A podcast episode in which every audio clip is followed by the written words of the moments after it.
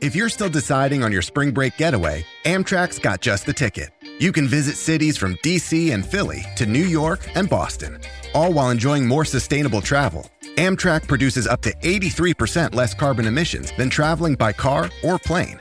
And did we mention the extra legroom and comfy seats? Book early and save at Amtrak.com. Click or tap the banner. Emissions comparisons vary depending on route and locomotive type.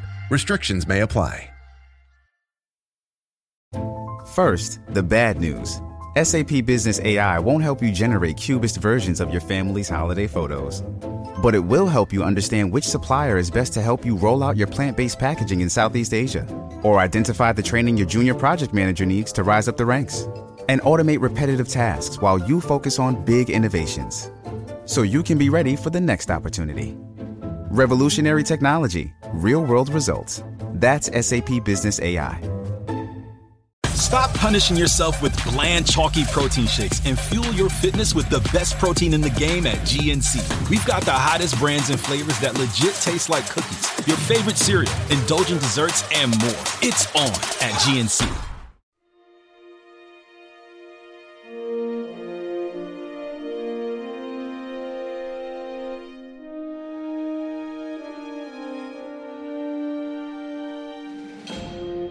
Pesadillas con viejos amigos, mensajes sin comunicación y un encuentro histórico.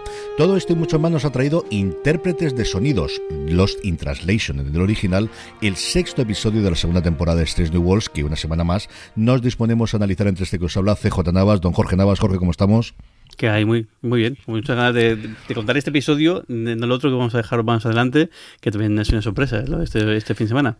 Sí, efectivamente, vamos a hablar del sexto episodio, el séptimo que ya hemos podido ver y que comentaremos sobre ellos, el que es el crossover junto con Lower Decks, lo grabaremos este miércoles a partir de las nueve y media, hora peninsular española, así que estáis todos combinados a que os unáis aquí a eh, Universo Star Trek, tanto en youtube.com barra fuera de series como en twitch.tv barra fuera de series, no uno o el otro, no, en los dos, en los dos, que así subimos los números, que es lo que hay que hacer.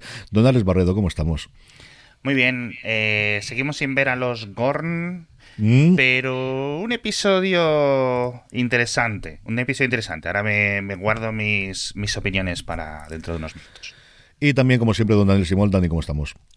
Hola CJ, Alex, eh, Jorge, larga y próspera vida, Nukneg y dejad tutoriales de YouTube grabados para que vuestros seres queridos os recuerden. Eso es absolutamente imprescindible, como también es absolutamente imprescindible que Jorge empiece contándonos la actualidad de Star Trek, que prácticamente se puede decir la Comic Con Star Trek este año, Jorge. Sí, tal cual, porque debido a las huelgas de guionistas y de intérpretes que hay en mismo Hollywood, pues de lo poquito que ha habido en la Comic Con, más allá de los cómics, que es lo que dan el, nombre probablemente a, la convención, al menos en, origen, pues el, de lo poquito que había y con, algo de, aunque bueno, luego sí había más, eh, más cosas, pero lo que más Rumbrón tenía en la previa al menos era todo lo que llevaba para Plus presentando eh, Star Trek, eh, varias cosillas de todo un poco. Por un lado, hemos tenido, han presentado el Blu-ray de la segunda parte de la primera temporada de, Prodigy. Sigue pendiente saber si habrá o no eh, segunda, segunda eh, temporada. Y más, además, típico Blu-ray con un montón de, de extras y tarjetas y, y cartas coleccionables y, y demás. Eh, luego, eh, bastantes cosas relacionadas con la, con la animación y con los, con los cómics. Ah, ya lo comentabas tú hace este episodio anterior, que este año se cumplen 50 años de, de la serie animada o, original. Esa serie que pues por momentos eran canon, otros momentos no lo ha sido y bueno, y al final quedó un poco en plan algo que se hizo, pero no hay que hacer mucho caso, pero sí, se hace bastante caso y de hecho a modo de homenaje, eh, van a preparar una serie de, cortos protagonizados por algunos de los personajes como, de, de, de, todas las series, eh, como ejemplo Quark, como, ejemplo Saru y como ejemplo eh, Hiker, y utilizando el estilo aunque te, como te diga modernas, pero el estilo que recuerda a la animación de la serie de la serie de, entonces. Y también un buen montón de, de, cómics que aquí sea cómico que lleguen, pero en Estados Unidos. Habrá gente que encanta de que lleguen tanto de, tanto la serie clásica como de, de Lower Decks y bueno, de todo, de todo un poco.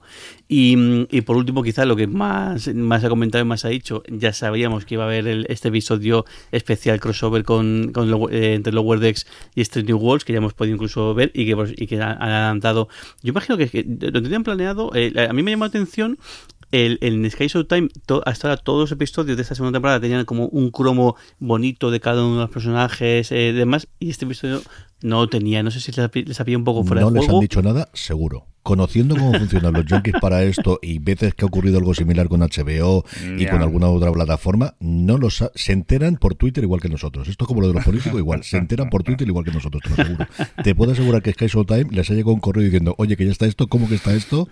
Y alguien le ha tocado el fin de semana pelearse con los servidores para subir el episodio. No tengo ninguna duda de esa parte. y luego, eso por un lado, el, episodio, que bueno, que, nos ha hecho nosotros también participar de Comic Con en cuanto a poder ver eh, del episodio. Y luego sobre todo trailers. Y tenemos aquí trailers y anuncios. Tenemos dos trailers que estaban eh, esperábamos. Sobre todo quizá el de Discovery que hemos visto tanto un trailer como un avance de la primera escena y con algunos making of y, demás de la que será cuarta última temporada que no llegará 2024 también eh, no, cuarta, no quinta temporada de Discovery perdón cuarta temporada de, de, Lower Decks que también hemos visto un pequeño trailer un pequeño avance y luego la sorpresa es que hemos visto un avance del noveno episodio si no me equivoco de Strange New Worlds que va a ser un musical. Sí, que tampoco tiene pinta de tener gorns, pero sí, va a ser un musical con 10 piezas musicales. Ha habido canciones en determinadas en algunos momentos, pero no habíamos tenido hasta ahora, incluida la banda sonora de introducción de, de Strange New Worlds, que también está cantada. Lo veremos en el en el tráiler cuando hablemos del, del, próximo programa de Strange New Worlds el miércoles. Eso no lo guardamos para el miércoles. Dime. Dani. ¿Qué? ¿En serio? Pero no, ¿No lo has visto? O sea, desde el musical de Buffy no, habían hecho algo así. No lo, no lo he visto. O sea, no, pasan, pasan por delante de, de tus mensajes y de tu guion y de todo, ¿te das cuenta? No, no sé, hemos estado en una tontería, una campaña electoral, tú y yo ahora, y hay cosas que no me he enterado, fíjate, pero. Ah, ¿en serio? Yo mandando los enlaces en WhatsApp, metiéndolo en el guion ahí, currándomelo con el calor, con 40 grados a la sombra, aquí en Alicante. Le da exactamente no, lo es más bonito que me entere en directo, eh, CJ, que, ¿Sabéis el programa. ¿Sabéis qué? Que lo voy a poner. ¿Sabéis qué? No iba a hacerlo, no iba a hacerlo hasta el próximo programa, lo repetiremos, pero lo voy a poner, aunque sea solamente por ver la cara de Dani. Claro que sí soy muy fan de los musicales, soy muy fan de Star Trek. Esto es como fusionar dos cosas que no tienen nada que ver y que me gustan. Lo mejor de dos, lo mejor de dos mundos, nunca Exactamente, mejor dicho. nunca mejor dicho. Y, y recuerdo, recuerdo con mucha pasión, eh, en, en, Buffy hicieron un capítulo musical y, bueno, lo sabemos de memoria, mis amigos y yo, las canciones. Eh, Dame un segundo, que me aclare y me está, y me está haciendo el favor a aquí CJ de, de, de, buscarlo y ponerlo porque me quiere. Aunque no le un mensaje. es muy arriesgado un un musical así. Yo me acuerdo cuando el de Buffy a mí personalmente no me gustó mucho, pero sí recuerdo que a la gente en su época sí le gustó mucho. Vamos para allá.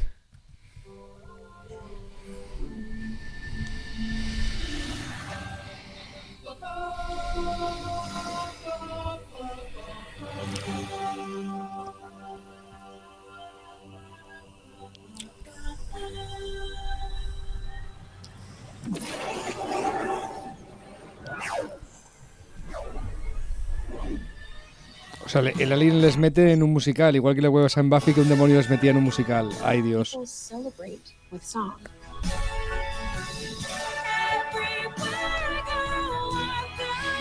Ey, es tan fácil hacernos felices, en serio.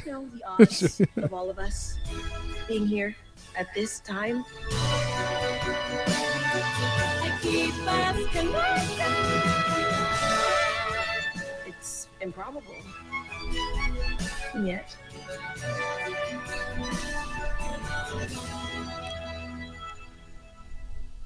Here we are.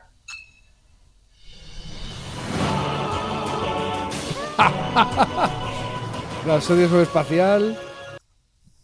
Ay Dios, ay Dios. Tío, hasta, hasta el tipo de letra que han usado ahí recordaba el de Once More with Feeling, que era el, del musical de Buffy, tío. El cartel de hecho es muy chulo. Esa es la pequeña locura de, musical. Eh, en una cosa en la que además hay mucha gente que ha trabajado en Broadway recientemente. Luego hablaremos un poquito de, mm. de Celia Ross Gooding que ha tenido aquí, que ya ha trabajado sobre todo en Broadway anteriormente. Y tengo muchas ganas de ver a Chapel si canta bien, porque ya lo que le falta a esta mujer hacer bien. Y tengo una curiosidad absoluta. Alex tiene razón. Porque, porque Anson Mount tiene que cantar bien, porque esto me lo tiene que hacer todo bien. O sea, no tengo ninguna duda. Eso no hay ninguna Alex, tiene razón, esto es arriesgado. Esto puede que no sea para todo el mundo, pero para mí sí. Para mí sí. algo que hemos mencionado mucho, en una temporada tan corta. O sea, que esto es una temporada larga, pero una temporada de, tal, y ya vemos en función de cómo será el siguiente episodio y cómo acaba el último. Pero bueno, que es una gamberjada fina, fina. Yo lo que creo es que nos han mentido o han cambiado de criterio a mitad de la temporada acerca de los Gorn. O sea, yo creo que han cambiado de opinión a mitad de esto porque no veo los Gorn por ningún lado, Alex, y a mí me habían prometido Gorns y yo no veo Gorns, ¿eh? Eh, oye, a lo mejor son los malos. El último número de es cuando entran los Gorn y su canción. No sé cómo hablan los Gorn. Si fuese así, mis esta, esta temporada es un poco community. O sea, es en plan, cada episodio, una puta locura. y es posible que el episodio 10 literalmente paintball. O sea, entonces eh, no sé muy bien qué es lo que está ocurriendo. Pero oye, que yo que me alegro, ¿sabes? A lo mejor acaba saliendo por ahí Chang eh, y, lo, que, y lo que sea. Eh, pero muy bien. me gusta porque bueno, me voy a esperar a la opinión a, verlo, pero me gusta que se arriesguen y este tipo de cosas pueden ser muy divertidas, la verdad. Esto acaba de hacer que Alex me, meta en un círculo porque tengo una ganas de ver ahora todos los episodios de Paintball de, Community uno detrás de otro y no tengo tiempo para hacerlo. Y esto va a ser Nosotros el otro día es que precisamente fuimos por el menú de Community, no sé si está en Netflix o en la que esté en España, y fuimos, este. Íbamos saltando en plan el, de la cuarta temporada a la tercera, según nos iba apeteciendo, y fue, glorioso. Cuando fue buena esa serie, fue absolutamente maravillosa. En fin, vamos con el episodio de la semana, con este avance que hemos tenido del que será el noveno episodio. Ya habéis visto que se llama eh, Cosmic Rhapsody, y quiero recordar que, será. Eh, el de esta semana es Lost in Translation, pero que aquí en España se ha traducido como intérprete de sonido, en una traducción tremendamente libre, eh, como podéis comprender. Está dirigido por Dan Liu, está escrito por Onitra Johnson y David Reed, y la sinopsis, como comentábamos, era únicamente Ujura parece oír un extraño sonido que provoca terribles alucinaciones. Eso es lo que nos prometió el episodio, Jorge, pero realmente lo que tenemos es un episodio de recuerdo de Hemer desde el primer momento mm. eh, por parte de Ujura y luego irá con la referencia de no sabemos que no lo cargamos de aquella manera, así que vamos a intentar recordar a este pobre hombre al menos en un episodio de la segunda temporada, ¿no, Jorge? Sí, además es un, es un bonito homenaje en, y además se utilizan dos vías, porque por un lado el, la parte del, del vídeo, como ya anticipaba antes Dani, y luego la parte en la que él se muestra como recuerdo de, de, Ujura, y además eso en plan zombie, además creo que está muy chulo el, rescatar personajes, y no porque sí, sino decir, pues mira, además en dos facetas distintas y tener cierto peso en la, en la, en la trama. Eh, yo creo que está muy bien, y además que es un personaje muy, muy querido, de, de los pocos personajes que, que, que así que, bueno, de los, varios que ha fallecido, pero quizá el que, más ha chocado y que encima ha sido sustituido por Pelia, y también eso tiene su, su cosa, como, como la relación, y aquí lo vemos entre Pelia y, y, Una, vemos que, que, ha afectado esta muerte, que también es algo que no es tan habitual. Muchas veces como que hay, personajes que pasan y que desaparecen y ya nadie se olvida de vez en cuando, pero aquí se nota que, el, peso de Hemer en la tripulación eh, era, era un tipo muy importante entre la tripulación y, y está muy bien, muy bien helado en ese, en ese aspecto. Hasta el punto de que nos acordemos el nombre de Gemer, Alex, que es una cosa insólita en las tripulaciones de, por ejemplo, de Discovery sin ir mucho más lejos. Sí, precisamente. Yo no sé si como de común es, por ejemplo, que dentro de los personajes principales, ¿no? De una, de una Star Trek vayan muriendo. Ahí está. Creo que fue polémico en su época lo de Tasayar eh, en el Pleistoceno, en la tele estas de tres pulgadas que veíais. Pero pero bueno, yo solo recuerdo que. Y a lo mejor nos aparece un Gemer, mm, ¿sabes? De otra raza, de otro espacio-tiempo en el futuro, porque el actor ha vuelto a ir. Que yo, vamos, al menos por las. Tiene toda la pinta que ha aparecido el, mismo actor otra vez ahí en esas mínimas. Es cierto que con los prostéticos lo puedes saber menos, pero eh, mm. Alex, eh, decía Dani la parte de, de Tasayar, ahí era un problema fundamentalmente de que la actriz estaba hasta las narices del papel que le estaban dando, ¿no, Dani? ¿Ah, fundamentalmente. Mm. Sí, sí, sí, no, no, no, contaba la forma, se sentía muy, muy disgustada, dijo que quería abandonar la serie en la primera temporada. Muchas cosas pasaron en esa primera temporada, ya hemos comentado que ya está un documental sobre todas las movidas de producción que hubo en la primera temporada de la nueva generación. Y entonces lo que pasa es que cuando una actriz te dice me tengo que ir, puedes hacer eh, su salida de dos formas, bien o mal, ¿vale? O sea, puedes matar al personaje bien o mal y la muerte de Tasayar es tan random y tan ridícula que es, casi un meme. sí, sí, no, no, no. ¿Has matado bien este personaje o has hecho un tasa? ¿Vale? Porque eh, llega el alienígena malo, mata a uno de la nave. ¡Pum! yo no sé si el, el actor que hacía de Hemer, del, del ingeniero el, andoriano, quería abandonar la serie o no. Su muerte también me me, me, mosqueó, dije, pues a lo mejor no hace falta matar a este señor, o sea, mira que me gusta Pelia, mira lo que ha venido después y mira que ahora pues les ha servido casi de excusa para este capítulo, que no, no lo tendrían en cuenta cuando mataron a Hemer, pero bueno, el, eh, lo han podido traer. Tassayar también volvió en forma de realidad alternativa, viaje en el pasado, incluso eh, me eh, mm, en una realidad alternativa me capturó un romulano y tuve una hija con él y aquí está la hija dando por saco la Enterprise. O sea, que forma, o sea, quiero decir, formas de traer de vuelta a alguien que se ha ido hay, hay mil, ¿no? La más reciente que tenemos es la de Stammers en Discovery, que también era una muerte, mm. perdón, de Stammers no, del novio, de, ¿cómo es? Del, del médico, de Culp, ¿no? El, el novio de Stammers, el médico, lo mataron también de una forma que decía, ¿pero por qué? Eh, era tan ridículo que tuvieron que deshacerlo vía, vía tecno bla bla en la siguiente temporada cuando decidieron los showrunners, ¿no? Es que cuando una muerte está mal hecha, pues está mal hecha y ya está.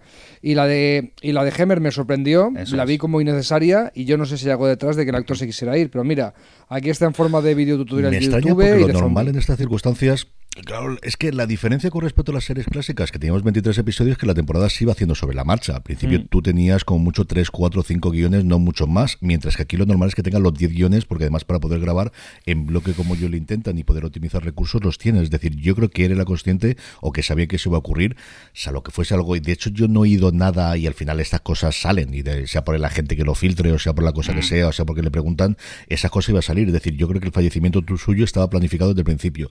Que luego al personaje se le cogiese más cariño del que hubiese, porque al final un personaje que no salía en todos los episodios. No salía en el primer episodio, se incorporaba en el segundo, el tercero, si no recuerdo mal, había varios en lo que no aparecía, pero creo que igual que ha ocurrido con todos los personajes de la tripulación, tenía ese carisma y tenía toda esa parte en la que nos gustó muchísimo. En fin, estas cosas raras.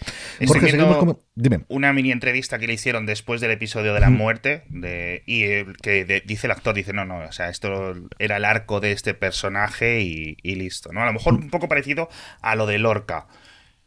Me gustan mucho, ojalá lo resuciten con alguna magia, porque es un actorazo y porque me parece uno de los mejores personajes de todo Star Trek. Pero, oye, pues si tienes un hueco, tienes un hueco. Sí, ahí es una Isaac desde luego era bastante más complicado tenerlo más de una temporada, ni. Sí. El, por, por, cerrar lo que he dicho y no, no quiero fastidiar mucho, pero Denise Crosby es la única actriz de esta Trek que yo he conocido en persona, que además me entrevista a mí y a varios Trekkies de Alicante en un documental que se llama Trekkies 2, que lo produjo Paramount también y que está por ahí, en DVD por lo menos estaba. Eh, de hecho, fue la primera actriz que vino a una convención a España, porque vía ese contacto del documental que participamos se vino. Yo creo que está bastante arrepentida de dejar la serie porque luego en el circuito de convenciones estuvo, dijo que es resentida que para conseguir los buenos capítulos de su personaje tuvo que morir su personaje, porque la verdad es que el capítulo que salía tras allá era la Enterprise del ayer o todos los de la hija medio romulana esa y, su razón tenía. Y se convirtió de hecho en la, en la presentadora de un documental de retratar a, a lo que era la afición a Star Trek, ¿no? de, los, de los y las Trekkies. El, lo que quiero decir es que, que saliera de la serie de esa forma no quiso decir que saliera del universo de Star Trek, ¿no? porque eso es otra cosa. Siguiendo con el episodio, Jorge, lo que tenemos, eso sí que no lo prometía yo creo el tráiler el avance que teníamos, es esta eh, cosa tradicional de la jefa de comunicaciones no entiende que está intentando comunicar con ella una raza alienígena. Es lo último que se le ocurre a la pobre mujer y después de 40 minutos de sufrimiento mm, se da cuenta de que igual están intentando decirte algo que está en este... Eh, es que al final el dilitio no puede estar suelto por el mundo, porque esto no es demasiado, algo tenía que pasar y lo que había es que había algo, un ser, un ente que intentaba hablar con la buena de Ujura y Ujura, pues mira, estaba fuera de cobertura y no podía cogerle en ese momento el teléfono. está bien explicado porque él, no para decir que lleva un. O sea, me, dice, está, está cansado, dice, está siendo un año muy, muy, muy duro. ¿no? Yo no voy a decir dos o tres días porque parece ser que realmente lleva dos o tres días eh, trabajando con el rollo este de la estación eh, y durmiendo muy, muy poco. Y no, no, es que realmente lleva acumulado una cantidad de estrés, una cantidad de, de, sobreesfuerzo y de falta de, sueño enorme. Entonces, claro, todo lo vehiculan por, esa, por ese lado. E incluso a nivel médico, eh, primero Menga y luego Chapel también le, dan la baja. Además, le dan decir, no, déjate de rollo, ya está. O sea, estás fatal porque estás agotada física y, y, mentalmente. Lo que que hacer es eh, descansar. Entonces, claro, el problema es que cuando va a su cuarto y descubre que no puede descansar, a pesar de incluso le, le algo, ¿no? Para dormir, si no me equivoco, y, es no, no está ahí, y bueno, y con alguna ayudita que de alguien que pasaba por, eh, por allí, pues descubre que, que, el, que, el, que no, que no son, lo que está teniendo son alucinaciones como tal, sino que es que es alguien que está creando esos, esos, recuerdos, esas, esas visiones,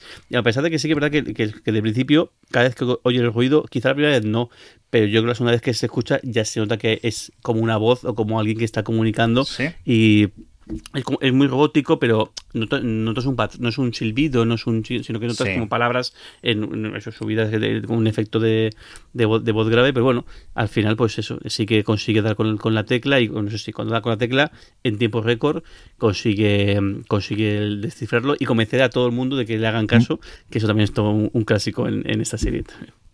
Lo que tenemos además es que da superpoderes lo que hacen los alienígenas de la comunicación, porque una única persona dentro de la del, del este de la refinería es capaz de destrozar toda la refinería, acabar con cuatro o cinco de los que había dentro de la refinería, va a la, Enterprise y acaba con todo lo demás. Lo que lía este pobre hombre, que al final se supone que es un operario, es alucinante. Em, Alex, eh, lo que tenemos, y eso sí no lo prometía el avance y sobre todo las fotos, es esa relación con nuestro capitán Kirk, que poco a poco empieza a tener cada vez más peso dentro de la Discovery cómo has visto esa dualidad y ese encuentro que al principio parece que quiere llegar con ella y luego vemos que no, que vamos a tener esa relación de amistad entre ellos dos. ¿Cómo has visto esa relación entre dos personajes clásicos de Star Trek como son Uhura y Kirk? Demasiado Pirk. O Pirk, no. o, Kirk o Pike. Demasiado Kirk, de repente. Mm, me estoy mm. empezando a asustar. Que decir, sé que las cosas llevan su cronología, etcétera. Pero es un poco raro que metan tanto. O sea, decir, un episodio, dos episodios, pero creo que es el tercer episodio que sale mm. en esta temporada. Que me parece estupendo por el actor, etcétera. Pero como que se siente un poco raro, se siente un poco fuera de lugar. Es decir, que haces tanto tiempo fuera de tu nave, ¿no? Aquí el argumento lo tiene, lo tiene claro. Eh, me parece bien. A mí lo que no me gustó es uno de los eternos motivos de Star Trek de, chicos, unas cámaras de Securitas Direct en la nave, tío, que es que no puede haber un fugitivo armado dando vueltas y que parezca. ¿Sabes a lo que me refiero, tío? No lo sé, chico. un mínimo, un mínimo. Pero que no lo he entendido esto nunca muy bien. No sé si es algo específico. Oye, mira, pues ignora, como en una serie, ¿no? Ignoramos que todos tenemos un smartphone con el que podemos comunicarnos a través del mundo. Y en Star Trek ignoramos que todo el mundo puede tener cámaras o estar. Eh, bueno, en esta época creo que no les pueden localizar por la chapita comunicadora, porque no son mm. comunicadoras, pero bueno. Eh, en fin. No, la jefa de seguridad, la pobre Lan, que al final tiene bastante poco peso, eso sí, tiene ese encuentro con Kirk en el que vemos si eso va hacia adelante o no. Desde luego, mucho, mucho encuentro en este momento no tienen, Dani. Mm, no, no demasiado. Eh, pero yo creo que no desentona lo de lo de que estén desarrollando el personaje de Kirk, que es de lo que va la serie. Es están, estamos viendo el desarrollo anterior a que aparezca en la serie original de Spock, de Jura, de, de Pai, que salía poco pero salía. Pues chico, te, tiene sentido que ya, sé que chirría a nivel de trama de que parece que la Farragut y la Enterprise siempre están juntos. Mm. Igual que cuando salía la capitana novia de, de Pike, parece que esas naves siempre hacen por, por estar juntas, ¿no? y sobre la comunicación alienígena, de, cómo se comunican los alienígenas, me, ha recordado los jeroglíficos. O sea, un poco te, te, doy imágenes y las tienes que descifrar. También te digo que el resultado final del capítulo me parece un poquito flojito. Es el más flojito de esta temporada con diferencia. Para, para, mí. Eh, más que cuando se da cuenta de lo que le están intentando decir, es un momento de los que yo llamo eh, Leia es mi hermana. Porque hasta de pequeñito, cuando veía Star Wars, el momento en que le dicen, no eres el único Jedi, hay más Jedi en la galaxia, Luke Skywalker responde, ¿Leia es mi hermana? Que yo decía, eh, un poco te por los pelos, ¿no? Que tendrá que ver lo que te estaba diciendo con lo que estás diciendo, ¿vale? O sea, estás metido con calzador. Y aquí de repente, oh, me acabo de dar cuenta de cuando me enseñan a un ingeniero andoriano zombie, me quieren decir que estoy matando a los suyos. Ah, vale, bien, entiendo el rollo de comunicación jeroglífica, ¿no? de comunicación no verbal, que en Star Trek hay mil ejemplos. El mejor de todos, el de los tamarianos, el capítulo este que nos gusta tanto, ¿no? Pero ese, ahí, me ha chirriado, me ha sacado bastante. De hecho, ahora cuando nos preguntes momentos favoritos, yo voy a decir dos momentos favoritos, o uno, porque a lo mejor uno es vuestro, y los dos tienen en común que no tienen nada que ver con la historia principal. Eso habla mal de la historia principal, para mí yo creo que este se han pasado con los saltos de fe. O sea, yo creo que es un salto de fe detrás de otro de mm, tienes que creerte que este es capaz de hacer, mm, de cargarse toda la refinería el solito sin que nadie lo descubra, que nadie sepa quién es. Tienes que dar el salto de fe de que Jura no lo va a descubrir hasta el momento que va a descubrirlo todo y tienes que dar el salto de fe de que va a convencer automáticamente y solamente porque ella se lo dice de que realmente hay que renunciar a todo y ya no renunciar, sino bombardear la cosa que están construyendo, que fíjate la gracia que le hará un ingeniero que le destruyan aquí la unidad de de, refinamiento porque tiene ese refinamiento. Yo, una de las tres, dos de las tres paso por las tres. Yo es cierto que la tercera dije, venga, vale, ya tenemos lo que hay y esto es lo que hay. Eso sí, Jorge, lo que tenemos al final es ese encuentro, primer encuentro entre el tres de los cuatro o cinco personajes clásicos que tenemos en Star Trek, que es entre Kirk, Uhura y Spock, que se da como no en un bar. En eso sí que estoy muy de mm. acuerdo. ese yo creo que es el punto importante. Sí, yo creo que está, muy, muy, muy bien tirado eso y, algo, que tenía que, ocurrir. A ver cuál era la primera vez que, pues eso, que, que, que Kirk hablaba con Uhura Spock sí que ya está interaccionando, sí que estaban hablando de ello, pero a ver la entrada de Kirk cómo se hacía y bueno, y al final lo que queda también en el aire es ¿y el resto qué? veremos a Bones, mm. veremos a veremos a Zulu en algún momento, veremos a... Yo caer. Yo ¿Mm? caer. El, el, médico sí. Yo no sé si lo tenemos la temporada que viene o si nos harán Alex, igual que la temporada pasada, que no sabíamos nada de Kirk y de repente aparece primero su hermano Sam y posteriormente James Tiberius Kirk, que no lo esperábamos y nos lo pusieron en el último episodio de esta temporada. Igual ahí tenemos algo de los Gorn mm, junto con alguno de los otros personajes clásicos que nos faltan por ver. ¿Tú qué ves? Yo lo que quiero es, eh, francamente me ha parecido un poco que podía haber sido mucho mejor esa escena, porque ha quedado en plan referencia, has visto, los amigos se han juntado. Pero, pero bueno, eh, yo no intentaría empezar a, a, recrear Enterprise con toda la plantilla, con todo el cast original. A mí me ha parecido muy bien, pues que eso, que esté Spock, esté Uhura, esté todo limitadito, porque es que el final, si no, pues la serie es otra cosa, ¿no? Pero bueno, tampoco sé muy bien el lore de cuándo es el traspase de un capitán a otro, con lo cual, bueno, mientras encaje, que para mí eso siempre es un poco lo más, lo más importante. Pero me esperaba algo quizás que hubiera sido una escena un poco más especial, que hubo un cierre ahí. Pero bueno, también ha quedado bonito. A lo mejor querían hacer algo más casual. Eh, fallo de no meter una banda sonora así un poquito que nos diga momento épico. Yo creo que el, el ahí han perdido una oportunidad. Fíjate, lo hacen muy bien, por ejemplo, en, el, en la película de JJ. Eh, cuando, o sea, todo lo que es la relación entre Kirk y Spock, esa que es la primera media hora de ellos dos conociéndose y aclimatándose el uno al otro, lo hacen fantástico. Aquí no es el objetivo del episodio, mm. pero bueno. It's Kaylee Cuoco for Priceline. Ready to go to your happy place for a happy price? Well, why didn't you say so? Just download the Priceline app right now and save up to 60% on hotels. So, whether it's Cousin Kevin's Kazoo concert in Kansas City, go Kevin, or Becky's Bachelorette Bash in Bermuda, you never have to miss a trip ever again. So, download the Priceline app today. Your savings are waiting. Go to your happy place for a happy price. Go to your happy price, Priceline. Find a fresh take on a fall getaway to Wilmington, North Carolina and beaches. Enjoy hiking trails in a state park, fresh seafood with a side of live music, and fall festivals galore. Then live it up along the Riverwalk in Wilmington's historic downtown. With three island beaches, Carolina, Curie, and Wrightsville, and a vibrant downtown, you get the best of the Carolina coast all in one place. Plan your fall getaway at WilmingtonandBeachesVacation.com.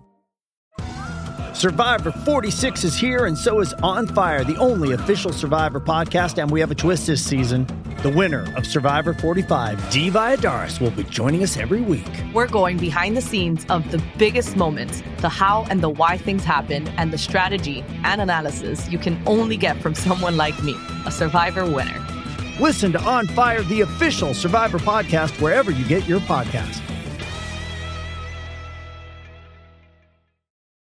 En fin, momentos, escenas que os haya gustado especialmente. Daniel, tú que decías que tienes un par de, de, empiezas tú y luego el resto si tenemos alguna que recomendar. Hombre, a mí me gustan mucho las que no tienen que ver con la trama principal, pero que es la conversación de Chapel y Spock sobre la relación de Schrödinger, ¿vale? Eso no es, ¿vale? Eh, reportamos la flota estelar, lo, a la flota estelar lo que nos está pasando, sí, pero que no nos está pasando. Y aparte de ahí, pues hay una una conversación que por lo menos mantiene viva la, trama de ellos, ¿no? Y ya sabemos, pequeño spoiler, el capítulo siguiente también sigue viva, también la veremos, ¿vale?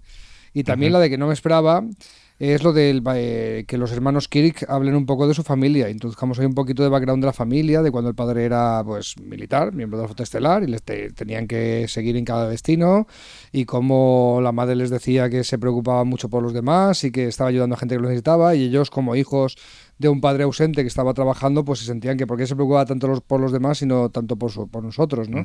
Y eso pues les, les afectó.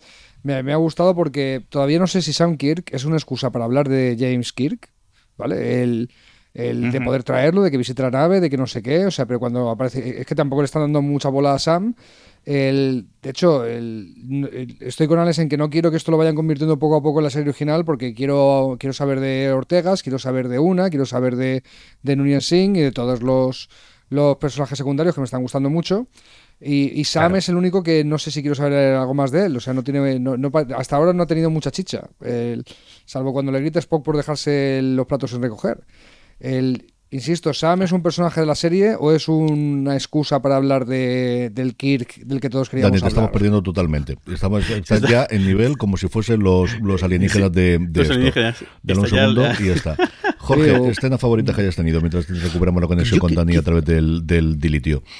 Quizá los diálogos entre, entre, Pelia y una, y una, porque cuentan al final lo mismo que está pasando eh, eh, Ujura, pero una manera muy distinta de cómo afrontar ese duelo. Mientras que Ujura lo sigue teniendo vivo porque se pone el vídeo y lo recuerda con cariño, para la una es muy doloroso. Y de hecho, lo, y es tan doloroso mm. que lo, lo, que hace es que lo proyecta sobre Pelia. Y, y, el, y hasta que Pelia, y fíjate, claro, Pelia también ahí juega el, la baza de tengo más años que el sol, literalmente, posiblemente literalmente, o, o, es más cercano que el resto, y sabe lo que, sabe lo que hay. Y entonces, cómo, y cómo consigue, en lugar de en lugar de, intentar eh, atacarla o decirle te estás equivocando, no, no, no, eh, y ella también eh, baja y dice, fue uno de mis mejores eh, aprendices y luego justo después hace la, hace la, hace la broma. Como el personaje de Peli aquí gana mucho el peso, juega, juega ese papel que también juega en su día Bones de psicólogo, de psicólogo, de, de persona que, que, que habla, que trata con el resto de la ecuación. Me parece muy bien el cómo la reacción de una en, cuanto al duelo creo que es bastante humana y es bastante entendible el cómo decir el, no lo acepto y encima lo que hago es cargar contra la persona que le reemplaza a pesar de lo injusto que es. Y, en apenas dos tres escenas eh, creo que hilan muy bien ese, ese sentimiento y esa resolución y al final lo que consigue también es que estos dos personajes se, se, se, se unen, y nunca, nunca, mejor dicho. Sí, además es la escena más seria que yo recuerdo que haya tenido en toda la temporada, que la hemos tenido siempre como el alivio cómico en alguno de los casos, o la que está sonada de la vida en alguno de los otros, y yo creo que ese es un momento que está muy bien, sobre todo cuando está en el transbordador el último, y me ha gustado mucho. Alex, ¿alguna escena que te haya gustado especialmente del episodio? Sí, bueno, eh, varias, la verdad. Lo de las migas en el uniforme de Pelia, por ejemplo, eso, eh, también me ha gustado bastante. Como de repente una mención guay. Pero según estabais hablando, me estaba pareciendo mejor la escena y estaba volviendo a pensar en ese encuentro entre mm, Kirk y Spock, es que me volvías a decir Pirk. O sea, mi cerebro está chamuscadito, ¿no? me, es un sipeo. Es lunes, es lunes, es lunes. Dale, me ha hecho un... ¿Cómo era? Un Jubix. ¿Cómo era el episodio de ese 9 este que los mezcla? Tubix, Tubix. El Tubix. Me ha hecho un Tubix el cerebro. Bueno. Y, eh, pero sí me gustó una parte que era de... Eh, Em, que fue eh, metiéndose con el hermano. Es decir, mm. que el, de repente aparece Spock, super random, es decir, no, si es que Sam es muy pesado o algo así, le dice, ¿no? Y como esa entradilla, ahí sí me gustó. Pero lo que sí me gustó fue la primera vez que interactúan, creo yo, en el canon y que se conocen Kirk y Pike. Perdón porque pause, pero es que tengo que pensar en la pronunciación de, los nombres. Y ahí sí, esa sí me gustó. Esa sí me gustó porque creo que dentro de la casualidad del, del, encuentro, creo que quedó mejor mm, salvada, por decirlo así. Vamos a hablar un poquito, porque además tiene relación con lo que ha comentado tanto Alex como, como Dani hace un segundo, de, eh, de Ready Room, del programa oficial que tenéis disponible para poder ver en StarTrek.com, como siempre. Luego está en Paramount por aquí. No sé por qué Sky Showtime no lo ha metido, pero lo tenéis siempre en eh, StarTrek.com. Como siempre, presentado por Will Wheaton y como siempre, con dos vídeos, además de la entrevista. En este caso, dos entrevistas que tiene ese episodio.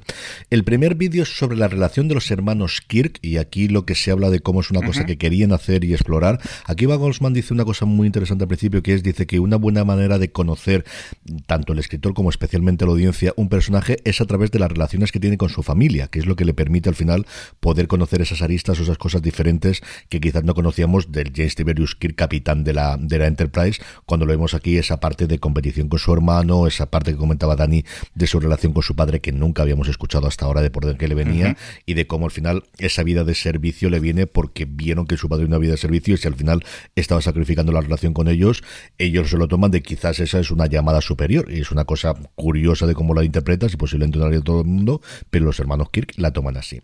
El otro tenéis que verlo porque es los momentos más alucinogénicos de Star Trek. Y aquí hacen desde el famoso conejo blanco de la serie original, que es un episodio memorable, que Dani no puedo hablar seguro de él, y algunas otras idas de pelotas que es un episodio. Hombre, esto no lo soprano como en los momentos en los que se le iba totalmente a Teres y se le iba de biches a hacer los, los sueños de, de Tony Soprano, pero algún que otro episodio de es que esto eran los 70 queridos y el SD estaba por ahí en medio, o eran los 60, Dania hemos tenido especialmente la serie original, ¿eh? Sí, incluso algunos de... No se nos ocurre qué efectos especiales hacer, tipo te reduzco de tamaño y entonces el gato de aquí parece que es gigante, o... Vale, el, yo recuerdo uno de... Bueno, por alucinógeno, alucinógeno había uno de la nueva generación que no podían dormir y entonces eh, la falta de sueño les hacía tener alucinaciones. Ese lo recuerdo como porque, había, había momentos de bastante miedito. O sea, sin mm. nivel de sale un andoriano zombie como en este, pero que se levantaban cadáveres, que era algo que no estábamos nada acostumbrados a ver en, en Nueva Generación, ¿no? Que choca bastante cuando ves las imágenes. Pero bueno, el, del conejo blanco de Star Trek es. Estoy intentando acordarme cómo es el. No me acuerdo del episodio, el, nombre, del episodio, pero básicamente era, era, que iban a un planeta tipo Alicia en el País de las Maravillas, ¿no? O sea, sí. o sea el, creo que era Sorley, el de que además eh, em, empiezan a ver en, un planeta que van a así para descansar, ¿no? Eh, vamos a darle una vacación a otra tripulación, todo el mundo empieza a ver lo, locurones. Sí, al final es como no tienes, pues eso, 35 episodios que tienes por temporada, pues vamos a hacer una versión de Alicia del País de la Maravilla. Pero, además es muy fácil, eh, Star Trek muy hippie, muy años 60, irte al LSD es muy fácil, tío. Ahora que dices lo de los hippies, cuando le dice uno, dice, eres una hippie espacial. buenísimo, ¿eh? Eso también me gustó mucho. y otra cosa que mm, eh, me refrescáis eh, cosas buenas en este podcast porque ocurre mucho. Salgo con peor eh, impresión de los episodios después de verlo que después de contarlo aquí. Eh, me gustó mucho el, el, gag, por decirlo así, lo de la galleta. Dicen, ¿pero qué quieres? ¿Una galleta? una galleta? Yo te consigo una, que son naturales de verdad, no sé qué, muy madre esa o muy hermano mayor. Y al final vuelve con la galleta y al final, bueno, está gracioso. Y al final se la lleva Sam. Cuando Sam va a hablar con ellos y se cabrea, se la lleva. Y además lo dice en la entrevista a Celia Rus que le hacen al principio de y el sinvergüenza al final se llevó mi galleta. Eso lo comenta, que yo no me fijé viendo el episodio, lo vi después viendo eh, de Reddit Room. A mí me pasa lo mismo que Alex, yo lo comento muchas veces, es decir, mm, cuando vamos recordando momentos, al final yo creo que es un episodio que tiene buenos momentos, pero luego la, la historia principal, yo a todos se nos ha quedado pequeña. Y luego siempre lo digo, acabo este puñetero programa con un subidón a estas horas indecentes de la noche que luego ya no se hace con mi vida. Menos mal que tengo que editar el programa, que no es una cosa que me especialmente, pero al menos ahí tengo un poquito para hacer. La entrevista no es una, sino dos, porque están por separado, estamos todavía no tanto en confinamiento, sino que cada uno está en un sitio distinto. Celia Rose Gooding, o Jura, la tenemos una entrevista mientras ella está en Nueva York, porque es alguien que ha trabajado muchísimo en Broadway. Tiene un momento una entrevista bastante mm, eh, de introspección en el que dice lo que se le parece Ujura y esas inseguridades que tiene Ujura de si tiene lo suficiente para pertenecer a la flota estelar, con dices lo que yo he tenido, de que al final salgo de Broadway, me veo una gran superproducción en un personaje icónico que supone lo que supone para mí y para mucha gente alrededor mía, y yo todas esas durante la primera temporada las tuve, y hay un momento que, igual que Ujura lo tuvo que hacer con la flota estelar, acepté de leche, que por algo me han llamado y porque no voy a hacer yo este trabajo, que lo puedo hacer perfectamente. Y luego hay un momento maravillosamente divertido que es cuando confiesa que estaba enganchadísima a crónicas vampíricas, que a Paul Wesley le tenía un shipeo absoluto, y dice, nunca me he atrevido a decírselo, así que esta va a ser la vez en la que la diga en público el sentimiento que tenía yo de adolescente cuando veía Crónicas Vampíricas. bueno. Porque por Wesley, nuestro querido Capitán Kirk, es que fue, pues eso, un ídolo de adolescentes y no tan adolescentes, que Crónicas Vampíricas duró siete temporadas, si no recuerdo más el mal yo, más los spin-off que tuvo que no estaba él, pero fue una persona de, verdad, en, la época en la que CW se veía mucho, mucho la serie de la CW y tenía unos cuantos millones de espectadores y aquí en España funcionaba extraordinariamente bien. Yo creo recordar que lo trajeron a una convención que un par de veces ha intentado hacer en España muy al modelo americano de traerte actores de pago y de pagar por los autógrafos y por las fotografías, y vinieron los dos protagonistas, el chaval que no acuerdo el nombre, pero Jorge o, lo podéis buscar, que era que en su momento serían perdidos, que era el otro, el de los ojos azules, y Paul Wesley, y yo creo recordar que mm. trajeron los dos a Barcelona. Ian Sommerhander, me acuerdo yo sin mirarlo. Eso es, Ian Sommerhander. y yo creo recordar que vinieron los dos a Barcelona y aquello fue una pequeña locura, no un locura exagerado, pero fue una pequeña locura. Y luego eh, la entrevista que tiene con Carol Kane, con Pelia, es pues Carol Kane en estado puro. Es de estas cosas que no puedo decirlo. Solo os voy a decir un momento, que es cuando de repente Wesley, hablando de cómo te sientes siendo la ingeniera jefe, y el este dice, claro, es que la ingeniera, cuando yo estaba con el ingeniero y Levar me enseñaba, y ¿cómo que Levar? Sí, sí, Levar Barton era mi ingeniero. ¿Cómo? Mm. Entonces, no ha visto nada de Star Trek. Le da, exactamente igual. A mí me han llamado, no sé por qué le de aquí en medio, y cuando le dice que LeVar Barton estuvo con él siendo el ingeniero jefe de la Enterprise, No se lo creía la buena mujer. fue tu ingeniero jefe? ¿Cómo te lo cuento? yo creo que tiene que conocerlo por Kunta Quinte y luego por el Rainbow que hace el de, lectura que tiene mucha fama en Estados Unidos. Nunca sí, algo Rainbow. En el, en, el, canal que daba Resésamos, un programa educativo hemos seguido. Y, y, pero la cara ya no es lo que dice ella, sino le ves la cara de ¿qué me estás contando? ¿Pero qué me estás diciendo, colega?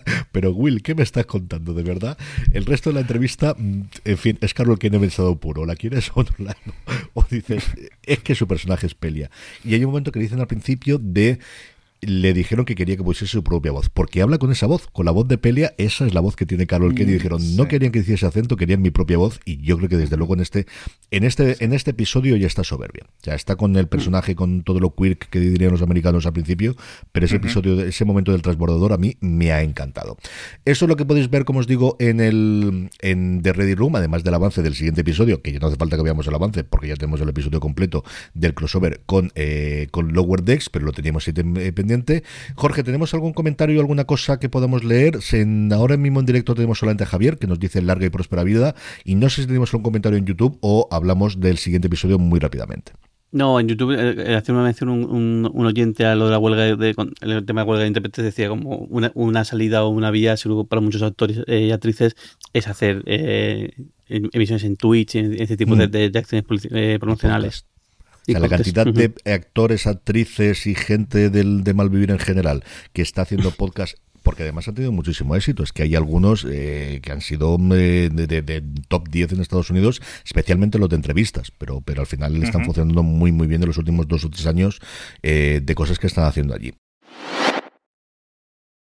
This episode is brought to you by Paramount Plus. Get in, loser! Mean Girls is now streaming on Paramount Plus. Join Katie Heron as she meets the plastics in Tina Fey's new twist on the modern classic. Get ready for more of the rumors, backstabbing, and jokes you loved from the original movie with some fetch surprises. Rated PG 13. Wear pink and head to ParamountPlus.com to try it free. Does Monday at the office feel like a storm? Not with Microsoft Copilot. That feeling when Copilot gets everyone up to speed instantly? It's sunny again.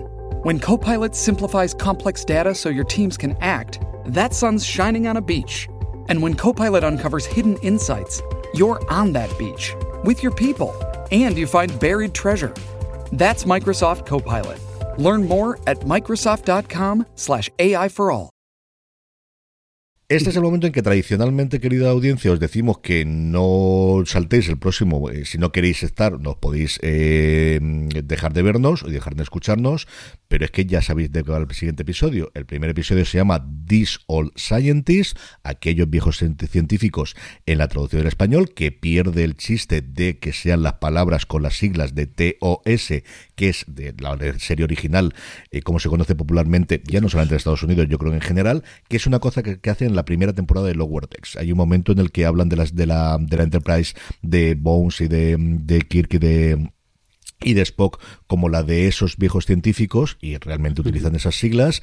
Está escrito por Catherine Lynn y Bill Wolkoff, y sobre todo y fundamentalmente, y hablaremos largo y entendido en el próximo miércoles cuando hablamos en análisis, por Jonathan Frakes, que se lo ha pasado de miedo. Ya os digo yo que se lo ha pasado de miedo.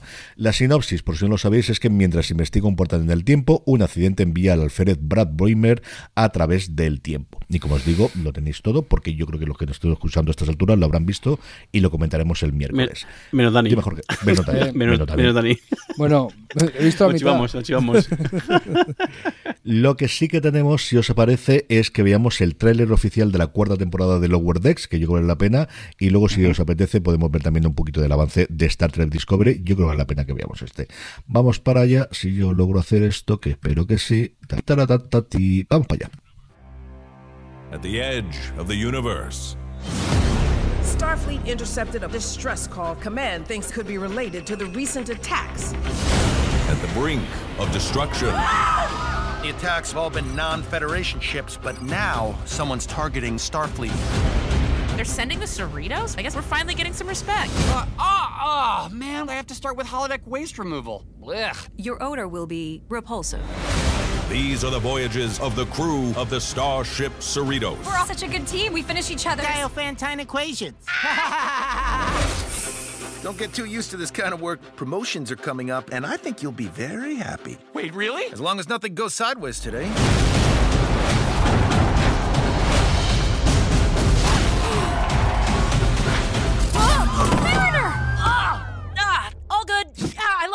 Actually. All part of the ambiance. On September 7th.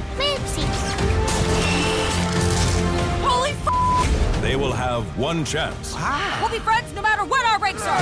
That's an order. Yes, ma'am. To prove huh. that they can be more. We've worked together for years. I trust you.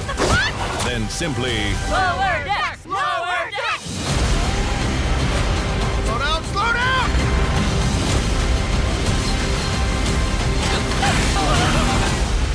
This is nothing compared to, you know, that Pike thing we aren't supposed to talk about. A new season of Star Trek Lower Decks. oh, man, am I in the game? Move along home. Alamarine, count to four. Alamarine. Yo creo que están en un estado de gracia. O sea, sencillamente, creo que están totalmente en un estado de gracia, de, saben lo que quieren hacer. La primera temporada de fueron cogiendo el punto y les da lo mismo, han cogido el punto y que cuentan buenas historias. Yo una de las cosas que defiendo mucho de Lower Decks, que es la grisa y es la gracia y es una cosa muy para todos los fans. Pero especialmente desde el final de la primera temporada y a partir de adelante es que cuentan buenas historias de Star Trek, de verdad que sí. ¿eh? Hmm. Ay, eh, eh, es, que es tan fácil hacernos felices, tío. vale que es un humor referencial, vale que. Pero son, son de ciencia ficción. Yo le, lo he dicho alguna vez de broma, pero no es de broma. Pero si tú quieres, no es broma. Futurama solo podía ser mejor si estuviera situada en el universo de Star Trek, y eso es Lower Decks y además con mm. trufada de referencias, pues igual que Futurama, pero a, capítulos concretos. O sea, casi me parto, porque es un capítulo de la primera temporada de Sprite Profundo 9, el que sale el juego ese de la Lamarín con la niña saltando. Creía que solo me acordaba yo y la gente del Club Estatal de Sevilla, que cada vez que se pedía cefalópodos rebozados de tapa, decía Calamarín, me llevo una, Calamarín, me llevo dos, y creía que era una coña que solo nos acordábamos nosotros. Terrible episodio. no, sí, malísimo. Bueno, vamos a mostrar solamente el principio, el avance de, de lo que nos trae la última temporada temporada de Discovery, eh, al menos por efectos especiales, yo creo que es espectacular. Son cinco minutos que yo creo que es un poquito exagerado, pero podemos ver al menos el primer minuto, minuto y medio. Let's talk. Fine. You want to talk? We'll talk.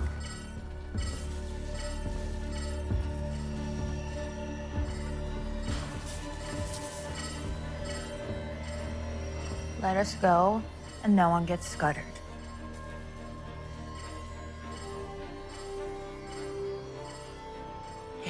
First. This doesn't have to end badly for you. It won't.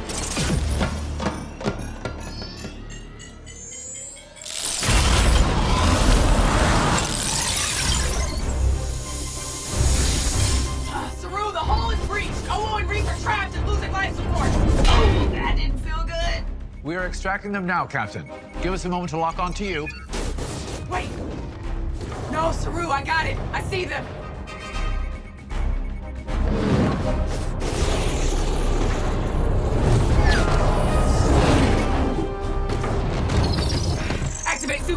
Magnetization.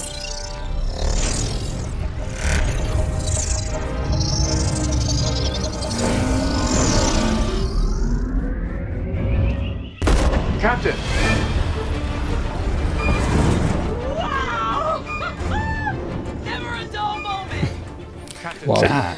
Y esto es lo que más o menos tenemos. ¿Cuánto ha cambiado los efectos especiales desde hace unos años para acá, eh? Madre mía, lo que ha cambiado esto, ¿eh? Y, Tengo muchos comentarios. Y qué bien hacen lo, que decía el, el, cómo hacen el futuro del futuro. O sea, cómo hay una diferencia de tecnología abismal entre lo que vemos en Discovery y lo que vemos en, New Worlds, que no es fácil. Cuando piensas en el futuro, piensas en fantasía tal, y aquí está todo, todo el tema del traje, y la bomba David Cronenberg, ¿eh? sí, sí, sí, el, buen hombre este, desde luego, le ha gustado muchísimo, muchísimo hacer estas cosas y ahí está. A mí me ha parecido espectacular estos minutos. A ver si esta temporada, igual que nos han hecho con Picar, la tercera por fin encontraron la, el punto de, nostalgia junto con buena historia, a ver si lo consiguen, porque mira que me cabrea, y mira que me ha gustado episodios de Discovery, y mira que me ha gustado Arcos, y al final no han logrado tener una temporada, a mi modo de ver, redonda hasta ahora, a ver si esta quinta temporada nos lo da. Y, Michael aquí lo vemos dialogando y con el, como tiene que ser, con la diplomacia y con todo lo demás. A ver qué le es lo que ocurre aquí en el primer episodio. Y vuelven a estar todos en la nave, ¿no? Y está Saru y está todo el mundo y, yo creo que eso es una de las partes importantes, ¿no? se enfrenta a Pris, a la de Blade Runner, que parece que es la mala, a lo mejor también aparece Deckard por ahí. Eh, Una heredad lejana de luego la clip, del clip este, me gusta el último momento, en o sea, no de lo que hemos puesto, sino del total, pues bastante largo, en el que entra automáticamente en la nave a través de la ventana, por cómo la vuelven. La verdad que ese sentido, joder, es que son siete siglos, ¿no? Ocho siglos. Entre eh, ese Strange New Worlds y la actual Discovery, pero bueno, y, siempre puedes buscar ese, ¿por, qué, hacen esto? Porque el futuro, ¿vale? O sea, porque están en el futuro. Claro. acaba de hacer surf sobre una nave a Warp, ¿vale? Eh, botas magnéticas que te permiten estar sobre una nave cantando Surfing eh, USA mientras la nave está en Warp. Eso no, no lo vi venir. Fast and the Furious 100% eso, o sea, una escena total. a mí las botas me recordó muchísimo, muchísimo a The Expanse, que la primera vez que lo vi me pareció brillante el cómo lo hacían, ¿eh? el cómo enganchaban magnéticamente con el suelo, me gustó muchísimo cómo lo hacían. Sí, sí, el magnetismo lo entendemos, el, la sí, sí, pero es salir de la burbuja del espacio-tiempo con tus huevos morenos, por perdonadme la expresión, y entrar en el universo normal porque, coño, y que no te mueras o te desintegres al, instante. El futuro, tío, el futuro, el, futuro, que tiene estas cosas. En fin, ya lo veremos. En fin, querida audiencia, que esto ha sido el comentario del sexto episodio de Star Trek Strange New Worlds. Volveremos este miércoles a partir de las nueve y media de la tarde, horario peninsular español, para comentar ese séptimo episodio, aquellos viejos científicos, dos All eh, Scientists, el crossover que tenemos con eh, Lower Decks. Hasta entonces, don Jorge Navas, un beso muy fuerte hasta el próximo programa. Un beso, un beso grande. Don Alex Barredo, un beso más fuerte todavía hasta el próximo programa. Muchas gracias. Don Daniel Frick, eh, don Daniel Simón, un beso muy fuerte hasta el próximo programa. Larga y próspera vida, amiguitos. Y a todos vosotros, querida audiencia, gracias por escucharnos, gracias por estar ahí. Volvemos el miércoles. Estaremos eh, aquí en directo una vez más a través de youtube.com barra fuera de series y twitch.tv barra fuera de series. Engage.